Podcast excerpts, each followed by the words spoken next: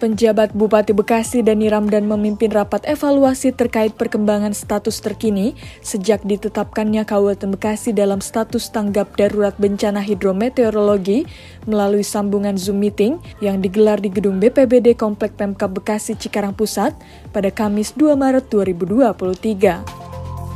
Rapat yang diikuti tim Komando Tanggap Darurat Bencana Hidrometeorologi dari perangkat daerah dan Forkopimda itu untuk mengetahui secara pasti kondisi dampak bencana yang terjadi di setiap kecamatan di wilayah Kabupaten Bekasi.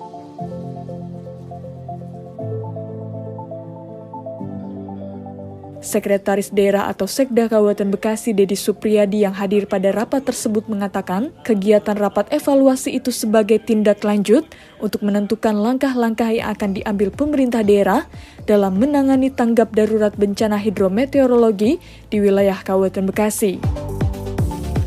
Dedi mengatakan, dengan adanya posko tanggap darurat bencana, maka titik banjir di Kabupaten Bekasi, baik di persawahan maupun di permukiman penduduk sudah bisa diinventarisir. Berikut langkah-langkah yang telah diambil dan yang akan dilakukan oleh pemerintah daerah dalam menangani bencana hidrometeorologi di Kabupaten Bekasi.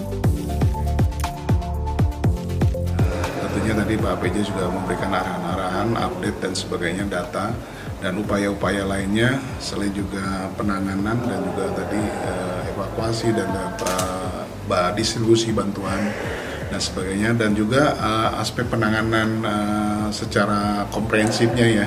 Tadi disampaikan juga ada peran dari dinas SDA bidang marga terkait normalisasi sungainya kemudian juga uh, pengangkutan sampah dengan dinas LH semuanya uh, terintegrasi dan para OPD terkait juga masif juga melakukan upaya-upaya termasuk juga mitigasi bencana.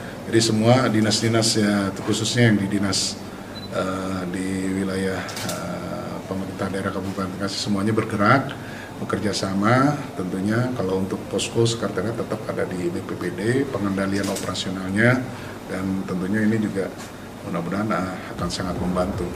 Jadi termasuk juga ada dari ASN juga mungkin mulai ke depan kita ada upaya semacam untuk wujud kemanusiaan maupun juga kesetiakawanan sosial uh, untuk memperhatikan uh, saudara-saudara kita masyarakat yang terdampak yang sampai saat ini masih uh, masih ada ya masih existing sekarang masih uh, kenyataannya masih ada titik pengungsian kemudian masih ada uh, yang terdampak lah.